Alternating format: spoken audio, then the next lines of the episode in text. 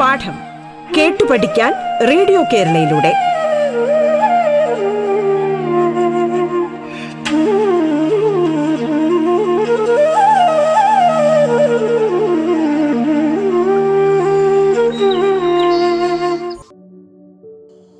എല്ലാവർക്കും നമസ്കാരം. വിദ്യാലയങ്ങൾ വീട്ടകങ്ങളിലേക്ക് പറിച്ചു നടപ്പെട്ട ഈ അതിജീവന കാലത്ത് സർക്കാർ ഓൺലൈൻ റേഡിയോ പ്രക്ഷേപണം വഴി വിദ്യാർത്ഥികൾക്ക് വിദ്യാഭ്യാസ പിന്തുണ നൽകുന്നു. സംസ്ഥാന സർക്കാരിനോടും റേഡിയോ പ്രവർത്തകരോടുമുള്ള ആദരങ്ങൾ അർപ്പിച്ചുകൊണ്ട് പാഠത്തിൻ്റെ ഇന്നത്തെ ക്ലാസ്സിലേക്ക് എല്ലാ കുട്ടികളെയും സ്വാഗതം ചെയ്യുന്നു. ഞാൻ റീന പി ജി, മലപ്പുറം ജില്ലയിലെ Kalikavu Adakkakundu crescent higher secondary സ്കൂളിലെ അധ്യാപികയാണ്. 8ാം ക്ലാസ്സിലെ ഊർജതന്ത്രം പാഠപുസ്തകത്തിലെ ബലം എന്ന അധ്യായത്തിൻ്റെ അടുത്ത ഭാഗമാണ് പാഠത്തിൻ്റെ ഈ ക്ലാസ്സിൽ നാം ചർച്ച ചെയ്യുന്നത്. കൂട്ടുകാർക്ക് സമ്പർക്ക ബലവും സമ്പർക്കരഹിത ബലവും എന്താണെന്ന് മനസ്സിലായിട്ടുണ്ടാവും. വസ്തുക്കൾ തമ്മിൽ പരസ്പര സമ്പർക്കത്തിലൂടെ പ്രയോഗിക്കുന്ന ബലമാണ് സമ്പർക്ക ബലം. വസ്തുവുമായി സമ്പർക്കമില്ലാതെ ഒരു വസ്തുവിൽ പ്രയോഗിക്കുന്ന ബലമാണ് സമ്പർക്കരഹിത ബലം. സമ്പർക്ക ബലങ്ങളിൽ പ്രധാനപ്പെട്ട ഒരു ബലമാണ് ഘർഷണ ബലം. ഘർഷണ ബലത്തെക്കുറിച്ച് നിങ്ങൾ കേട്ടിട്ടുണ്ടാവും. ഒരു സൈക്കിൾ ചക്രത്തിൻ്റെ ആക്സിലിൽ എണ്ണയിടുന്നത് എന്തിനാണ് അറിയാമോ? ഘർഷണം കുറയ്ക്കുന്നതിനാണ്, അല്ലേ? ഒരു ലോഹഗോളമോ റബ്ബർ പന്തോ നിരപ്പായ തറയിലൂടെ ഉരുട്ടിവിടുക. അതിൻ്റെ ചലനത്തിന് എന്താണ് സംഭവിക്കുന്നത്? അല്പദൂരം ഉരുണ്ടുപോയതിനു ശേഷം അവ നിശ്ചലമാകുന്നു. എന്തായിരിക്കാം കാരണം? ചർച്ച ചെയ്യൂ. നിങ്ങളുടെ മേശപ്പുറത്ത് വെച്ചിരിക്കുന്ന ഒരു പുസ്തകം ശ്രദ്ധിക്കുക. മേശ അല്പം ചരിച്ചു നോക്കും. പുസ്തകം ചലിക്കുന്നുണ്ടോ? ഇല്ലല്ലോ. മേശ അല്പം കൂടി ചരിച്ചു നോക്കൂ. ഇപ്പോഴോ? പുസ്തകം ചലിക്കുന്നു. മേശ അല്പം മാത്രം ചരിച്ചപ്പോൾ പുസ്തകം ചലിക്കാതിരുന്നത് എന്തുകൊണ്ടായിരിക്കും അറിയാമോ? മേശയും പുസ്തകവും തമ്മിൽ സമ്പർക്കത്തിൽ വരുന്ന പ്രതലങ്ങൾക്കിടയിൽ ഒരു പ്രത്യേക തലം ആകർഷണ ബലം അനുഭവപ്പെടുന്നുണ്ട്. ആ പ്രതലങ്ങളിൽ അതിസൂക്ഷ്മങ്ങളായ ധാരാളം കുന്നുകളും കുഴികളും ഉണ്ടായിരിക്കും. ഈ രണ്ട് പ്രതലങ്ങളും തമ്മിൽ സമ്പർക്കത്തിൽ വരുമ്പോൾ അവ പരസ്പരം കൊളുത്തിപ്പിടിക്കുന്നു. വസ്തുവിൽ ഉപരിതലത്തിന് സമാന്തരമായി ബലം പ്രയോഗിച്ച് ചലിപ്പിക്കാൻ ശ്രമിക്കുമ്പോൾ അതിനെ തടസ്സപ്പെടുത്തുന്ന ഒരു എതിർബലം അനുഭവപ്പെടുകയും ചെയ്യുന്നു.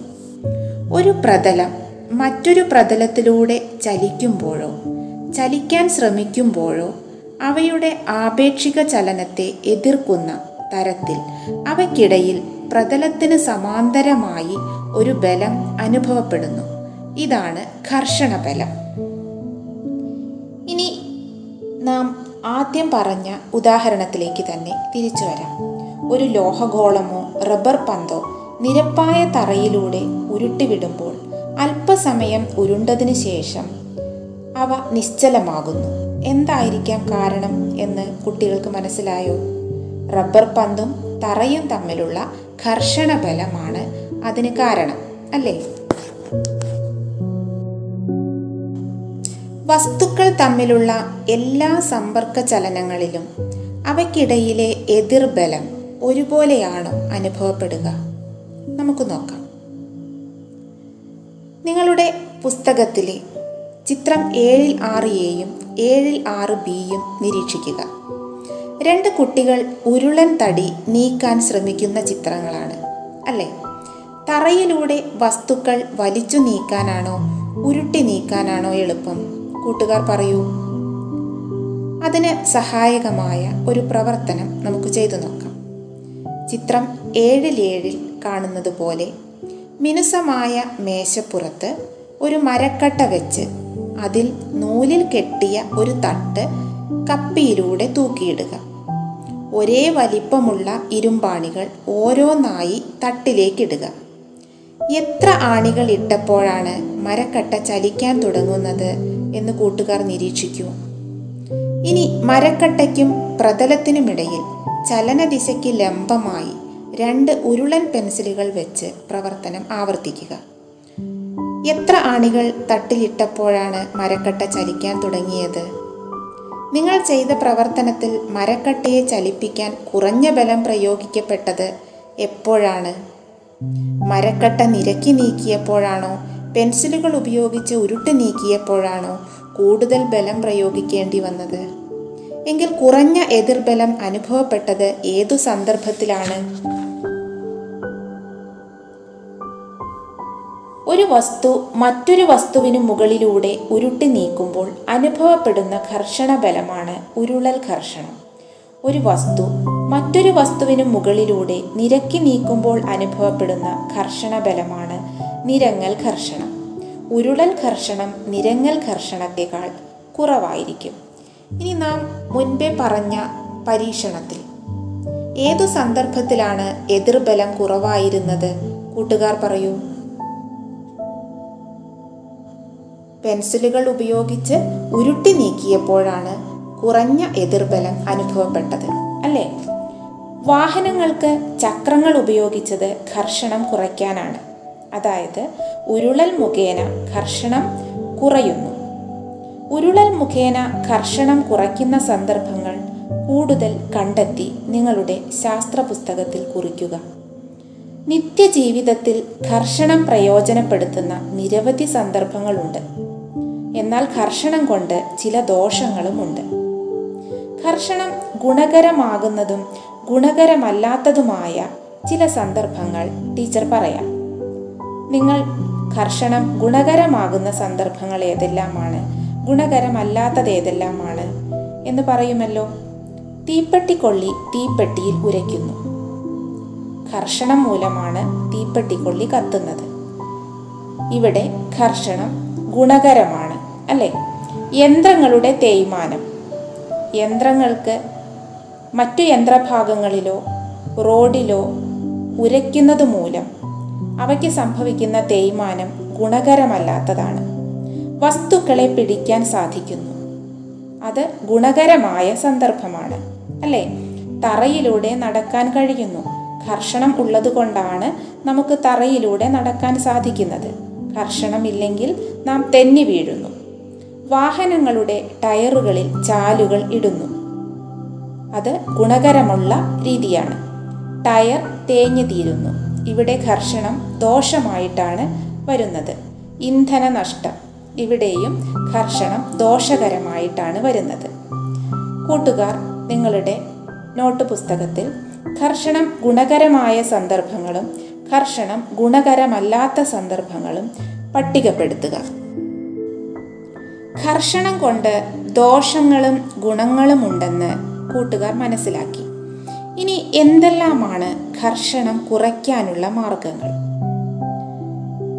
കൂട്ടുകാർക്ക് ബോട്ടിൻ്റെ ആകൃതി, വിമാനത്തിൻ്റെ ആകൃതി, ചില കാറുകളുടെ ആകൃതി, ഇവയെല്ലാം ശ്രദ്ധിച്ചിട്ടുണ്ടാവും. ഇവയ്ക്കെല്ലാം ഒരു പ്രത്യേക ആകൃതിയുണ്ട്, അല്ലെങ്കിൽ ഇവയെല്ലാം ഒരു പ്രത്യേക ആകൃതിയിലാണ് രൂപകൽപ്പന ചെയ്തിരിക്കുന്നത്. അവയുടെ മുന്നോട്ടുള്ള ചലനത്തിന് വായുവോ ജലമോ അല്ലെങ്കിൽ രണ്ടുമോ ഉണ്ടാക്കുന്ന ഘർഷണം കുറയ്ക്കുന്നതിനാണ് അങ്ങനെ ഒരു പ്രത്യേക രീതിയിൽ രൂപകൽപ്പന ചെയ്തിരിക്കുന്നത്. ഇത്തരത്തിൽ ഘർഷണം കുറയ്ക്കത്തക്ക വിധം വസ്തുക്കളുടെ ആകൃതി രൂപപ്പെടുത്തുന്നതിനെ ധാരാരേഖിതമാക്കൽ എന്നാണ് പറയുന്നത്. കിണറ്റിൽ നിന്ന് വെള്ളം കോരാൻ ഉപയോഗിക്കുന്ന കപ്പിയിൽ എണ്ണയിടുന്നതും വാഹനങ്ങളുടെ ചലിക്കുന്ന ഭാഗങ്ങളിൽ എണ്ണയോ ഗ്രീസോ ഇടുന്നതും നിങ്ങൾ ശ്രദ്ധിച്ചിരിക്കുമല്ലോ. ഇങ്ങനെ ചെയ്യുന്നത് കൊണ്ടുള്ള പ്രയോജനം എന്തെന്ന് പറയാമോ? ഘർഷണം കുറയ്ക്കുന്നതിന് വേണ്ടിയാണ്. ഇങ്ങനെ ഘർഷണം കുറയ്ക്കാൻ വേണ്ടി ഉപയോഗിക്കുന്ന വസ്തുക്കളെ സ്നേഹകങ്ങൾ എന്നാണ് പറയുന്നത്. ഖരാവസ്ഥയിലുള്ള ഒരു സ്നേഹകമാണ് ഗ്രാഫൈറ്റ്. സ്നേഹകമായി ഉപയോഗിക്കുന്ന മറ്റു പദാർത്ഥങ്ങൾ നിങ്ങൾ പട്ടികയാക്കൂ. ചലിക്കുന്ന യന്ത്രഭാഗങ്ങളുടെ സമ്പർക്കത്തിൽ വരുന്ന പ്രതലങ്ങൾക്കിടയിൽ ഘർഷണം കുറയ്ക്കുന്നതിന് ബെയറിങ്ങുകൾ ഉപയോഗിച്ചിരിക്കുന്നത് നിങ്ങൾ ശ്രദ്ധിച്ചിട്ടുണ്ടോ? നിരങ്ങൽ ഘർഷണത്തേക്കാൾ കുറവാണ് ഉരുളൽ ഘർഷണം എന്ന തത്വമാണ് ഇവിടെ പ്രയോജനപ്പെടുത്തിയിരിക്കുന്നത്. ഘർഷണം കുറയ്ക്കാൻ മറ്റു മാർഗങ്ങളുണ്ടോ? പ്രതലങ്ങൾ മിനുസപ്പെടുത്തിയും ഘർഷണം കുറയ്ക്കാം. ഇതുവരെ നിങ്ങൾ മനസ്സിലാക്കിയതിൽ നിന്ന് ഘർഷണം കുറയ്ക്കുന്നതിനായി സ്വീകരിച്ച മാർഗങ്ങൾ എന്തെല്ലാമാണ്? സ്നേഹകങ്ങൾ ഉപയോഗിക്കുക, ധാരാരേഖിതമാക്കൽ, പ്രതലങ്ങൾ മിനുസപ്പെടുത്തുക. നിത്യജീവിതത്തിൽ അനുഭവപ്പെടുന്ന മറ്റേതെങ്കിലും ബലങ്ങളെ നിങ്ങൾക്ക് പരിചയമുണ്ടോ?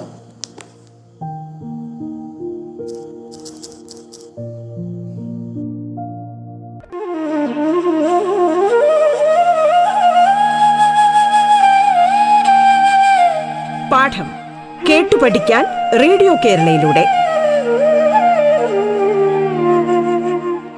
പാഠത്തിൽ ഇനി ഇടവേള.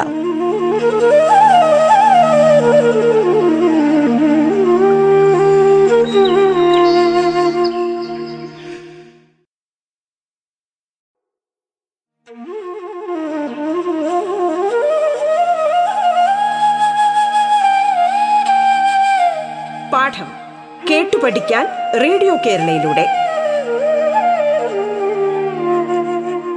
തുടർന്ന് കേൾക്കാം പാഠം.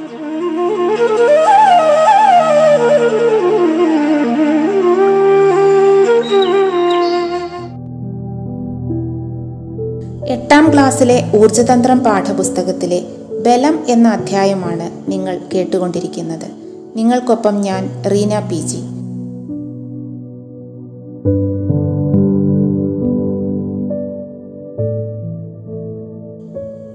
ചിത്രം 7-10A, 7-10B, 7-10C എന്നീ ചിത്രങ്ങൾ നിരീക്ഷിക്കുക. ഒരു ട്രേയിൽ കുമ്മായപ്പൊടി നിറച്ചിരിക്കുന്നു. അതിൽ ഭാരം കണക്കാക്കിയ ഒരു ഇഷ്ടിക മൂന്ന് രീതിയിൽ ചിത്രം 7-10A, 7-10B, 7-10C എന്നീ ചിത്രങ്ങളിൽ കാണുന്നത് പോലെ വെച്ചിരിക്കുന്നു. ഓരോ ചിത്രവും നിരീക്ഷിച്ച് അതിനു താഴെ കൊടുത്തിരിക്കുന്ന പട്ടിക 7-6 കൂട്ടുകാർ പൂരിപ്പിക്കുമല്ലോ. ആ നിരീക്ഷണങ്ങളിൽ നിന്ന് കുമ്മായപ്പൊടിയിൽ ഇഷ്ടിക ഏത് രീതിയിൽ വെച്ചാലും ഇഷ്ടിക പ്രയോഗിക്കുന്ന ആകെ ബലം എത്രയായിരിക്കും എന്ന് കൂട്ടുകാർക്ക് മനസ്സിലായി കാണുമല്ലോ. എത്രയായിരിക്കും? ഇഷ്ടികയുടെ ഭാരം തന്നെ ആയിരിക്കും. യൂണിറ്റ് പരപ്പളവിൽ ഇഷ്ടിക പ്രയോഗിച്ച ബലത്തിൻ്റെ അളവ് ഒരുപോലെയായിരിക്കുമോ? അല്ല. കാരണം 7-10Aയിലും 7-10Bയിലും 7-10Cയിലും ഇഷ്ടിക കുമ്മായപ്പൊടിയുമായി സമ്പർക്കത്തിൽ വരുന്ന പ്രതലത്തിൻ്റെ വിസ്തീർണം വ്യത്യസ്തമാണ്. ഒരു പ്രതലത്തിൽ അനുഭവപ്പെടുന്ന ആകെ ബലവും അതിൽ യൂണിറ്റ് പരപ്പളവിൽ അനുഭവപ്പെടുന്ന ആകെ ബലവും വ്യത്യസ്തമാണ്. ഒരു പ്രതലത്തിൽ ലംബമായി അനുഭവപ്പെടുന്ന ആകെ ബലത്തെ വ്യാപകമർദ്ദം എന്നും യൂണിറ്റ് പരപ്പളവിൽ അനുഭവപ്പെടുന്ന വ്യാപകമർദ്ദത്തെ മർദ്ദം എന്നും പറയുന്നു. മർദ്ദം കണക്കാക്കാൻ വ്യാപകമർദ്ദത്തെ പരപ്പളവ് കൊണ്ട് ഹരിച്ചാൽ മതി. ഈ വാക്യത്തിൽ നിന്ന് മർദ്ദത്തിൻ്റെ യൂണിറ്റ് Nm/m² എന്ന് നമുക്ക് ലഭിക്കും. ഇത് പാസ്കൽ എന്നും അറിയപ്പെടുന്നു. 1623 ജൂൺ 19 ഫ്രാൻസിൽ ജനിച്ച ഒരു ശാസ്ത്രജ്ഞനാണ് ബ്ലെയ്സ് പാസ്കൽ. ഗണിതശാസ്ത്രത്തിലും ഊർജതന്ത്രത്തിലും നിരവധി സംഭാവനകൾ നൽകിയ ശാസ്ത്രജ്ഞനാണ് അദ്ദേഹം. മർദ്ദത്തെ സംബന്ധിച്ച് അദ്ദേഹം കണ്ടെത്തിയ നിയമം പാസ്കൽ നിയമം എന്നറിയപ്പെടുന്നു. മർദ്ദത്തിൻ്റെ യൂണിറ്റായ പാസ്കൽ എന്നത് അദ്ദേഹത്തിൻ്റെ ബഹുമാനാർത്ഥമാണ് നൽകിയിരിക്കുന്നത്. 1662 ആഗസ്റ്റ് 19 പാസ്കൽ അന്തരിച്ചു. നാം ചെയ്ത പരീക്ഷണത്തിലെ എല്ലാ സന്ദർഭങ്ങളിലും ഇഷ്ടിക പ്രയോഗിച്ച ആകെ ബലത്തിന് വ്യത്യാസമുണ്ടോ? ഇല്ല. ഇഷ്ടികയുടെ ഭാരം എല്ലാ സന്ദർഭത്തിലും ഒരുപോലെയാണ്. ഇഷ്ടികയുടെ പരപ്പളവ് ഏറ്റവും കുറഞ്ഞ സമ്പർക്ക പ്രതലം ഏതായിരുന്നു? ഇഷ്ടിക ഏതു രീതിയിൽ വെച്ചപ്പോഴാണ് കുമ്മായപ്പൊടിയിൽ കൂടുതൽ ആഴത്തിൽ കുഴിയുണ്ടായത്? പരപ്പളവ് ഏറ്റവും കൂടുതലുള്ള സമ്പർക്ക പ്രതലം കുമ്മായപ്പൊടിയിൽ വെച്ചപ്പോൾ ഉണ്ടായ കുഴിയുടെ ആഴം മറ്റു പ്രതലങ്ങൾ വെച്ചപ്പോഴുണ്ടായ കുഴികളെ അപേക്ഷിച്ച് കൂടുതലാണോ കുറവാണോ? നിങ്ങളുടെ കണ്ടെത്തലുകൾ ചർച്ച ചെയ്ത് വസ്തുവിൻ്റെ പരപ്പളവും മർദ്ദവും തമ്മിലുള്ള ഒരു ബന്ധം കണ്ടെത്തി നിങ്ങളുടെ ശാസ്ത്രപുസ്തകത്തിൽ എഴുതൂ. ഒരു വസ്തുവുമായി സമ്പർക്കത്തിൽ വരുന്ന പ്രതലത്തിൻ്റെ പരപ്പളവനുസരിച്ച് മർദ്ദത്തിൽ ഏറ്റക്കുറച്ചിലുണ്ടാകുന്നു എന്ന് കൂട്ടുകാർക്ക് ബോധ്യമായല്ലോ. ഒരു നിശ്ചിത ബലം പ്രയോഗിക്കുമ്പോൾ സമ്പർക്കത്തിൽ വരുന്ന പ്രതലത്തിൻ്റെ പരപ്പളവ് കൂടുമ്പോൾ മർദ്ദം കുറയുന്നു, പരപ്പളവ് കുറയുമ്പോൾ മർദ്ദം കൂടുന്നു. പ്രതലത്തിൻ്റെ പരപ്പളവ് കൂട്ടിയോ കുറച്ചോ മർദ്ദത്തിൽ വ്യത്യാസം വരുത്തുന്ന കുറച്ച് സന്ദർഭങ്ങൾ നമുക്ക് ചർച്ച ചെയ്യാം. ഇവ എങ്ങനെ പ്രയോജനപ്പെടുന്നു എന്ന് നോക്കാം.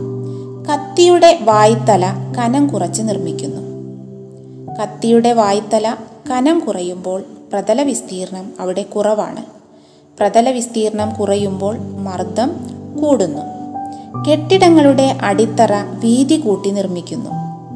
അടിത്തറ വീതി കൂട്ടുമ്പോൾ പ്രതല വിസ്തീർണം കൂടുതലായിരിക്കും, മർദ്ദം കുറയുന്നു. യുദ്ധ ടാങ്കുകളുടെയും അതുപോലുള്ള മറ്റു വാഹനങ്ങളുടെയും ചക്രങ്ങൾ വീതി കൂടിയ ചങ്ങലകൾ കൊണ്ട് ബന്ധിപ്പിച്ചിരിക്കുന്നു. ഈ ഉദാഹരണത്തിലും പ്രതല വിസ്തീർണം കൂടുതലാകുമ്പോൾ മർദ്ദം കുറയുന്നു എന്ന തത്വമാണ് പ്രയോജനപ്പെടുത്തിയിരിക്കുന്നത്.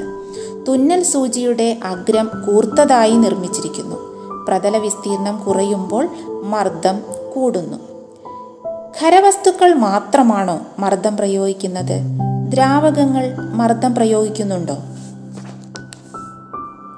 ചിത്രം 7:13 കാണുന്നത് പോലെ ഒരേപോലെയുള്ള ABC എന്നീ ബലൂണുകൾ ഒരു PVC പൈപ്പിൽ ഉറപ്പിക്കുക.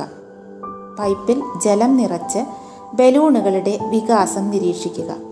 ഏത് ബലൂണാണ് കൂടുതൽ വികസിച്ചത്? C ആണ് അല്ലേ? എന്തായിരിക്കും കാരണം? കുഴലിൻ്റെ ദ്രാവകനിരപ്പിൽ നിന്നുള്ള ആഴവുമായി ബലൂണിൻ്റെ വികാസത്തെ നമുക്ക് എങ്ങനെ ബന്ധപ്പെടുത്താം? ദ്രാവകങ്ങളിൽ അനുഭവപ്പെടുന്ന മർദ്ദം അതിനു മുകളിലുള്ള ദ്രാവകയൂപത്തിൻ്റെ ഉയരത്തെ ആശ്രയിച്ചിരിക്കുന്നു. കുഴലിനകത്ത് കൂടുതൽ ജലം ഒഴിച്ച് ജലനിരപ്പ് ഉയർത്തുക. ബലൂണുകൾക്ക് കൂടുതൽ വികാസം സംഭവിക്കാനുള്ള കാരണം എന്തായിരിക്കും എന്ന് വ്യക്തമായി കാണുമല്ലോ. ദ്രാവകയൂപത്തിൻ്റെ ഉയരം കൂടുന്നതനുസരിച്ച് അത് പ്രയോഗിക്കുന്ന മർദ്ദവും കൂടുന്നു.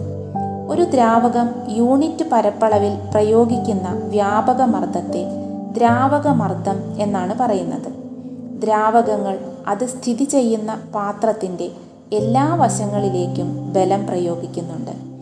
ദ്രാവകയൂപത്തിൻ്റെ ഉയരം അത് പ്രയോഗിക്കുന്ന മർദ്ദത്തെ സ്വാധീനിച്ചെന്ന് നമുക്ക് മനസ്സിലായി. മറ്റൊരു പരീക്ഷണം കൂടി ചെയ്തു നോക്കാം. സമാനമായ 2 PVC പൈപ്പുകൾ എടുത്ത് അടിവശത്ത് ഒരേപോലുള്ള ബലൂണുകൾ ചിത്രം 7:14 കാണുന്നത് പോലെ നന്നായി ഉറപ്പിക്കുക. PVC പൈപ്പുകളിൽ ഒന്നിൽ മണ്ണെണ്ണയും അടുത്തതിൽ ജലവും ഒരേ അളവിൽ നിറയ്ക്കുക. എന്ത് നിരീക്ഷിക്കുന്നു? ബലൂണിൻ്റെ വികാസം വ്യത്യാസപ്പെട്ടത് എന്തുകൊണ്ടായിരിക്കും? മണ്ണെണ്ണയുടെയും ജലത്തിൻ്റെയും സാന്ദ്രതയിലുള്ള വ്യത്യാസമാണ് കാരണം അല്ലേ? ഇതുവരെ ചെയ്ത പരീക്ഷണങ്ങളിൽ നിന്ന് ദ്രാവകമർദ്ദത്തെ സ്വാധീനിക്കുന്ന ഘടകങ്ങൾ എന്തെല്ലാമാണെന്ന് നിങ്ങൾക്ക് മനസ്സിലായോ? ദ്രാവകയൂപത്തിൻ്റെ ഉയരവും ദ്രാവകത്തിൻ്റെ സാന്ദ്രതയും. മറ്റൊരു വിധത്തിൽ പറഞ്ഞാൽ യൂണിറ്റ് പരപ്പളവിലുള്ള ദ്രാവകയൂപത്തിൻ്റെ ഭാരത്തിന് ആനുപാതികമാണ് ദ്രാവകമർദ്ദം. ദ്രാവകയൂപത്തിൻ്റെ ഉയരം hഉം ദ്രാവകത്തിൻ്റെ സാന്ദ്രത dയും ഗുരുത്വാകർഷണം മൂലമുള്ള ത്വരണം gയും ആയാൽ ദ്രാവകമർദ്ദം P=HdG ആയിരിക്കും.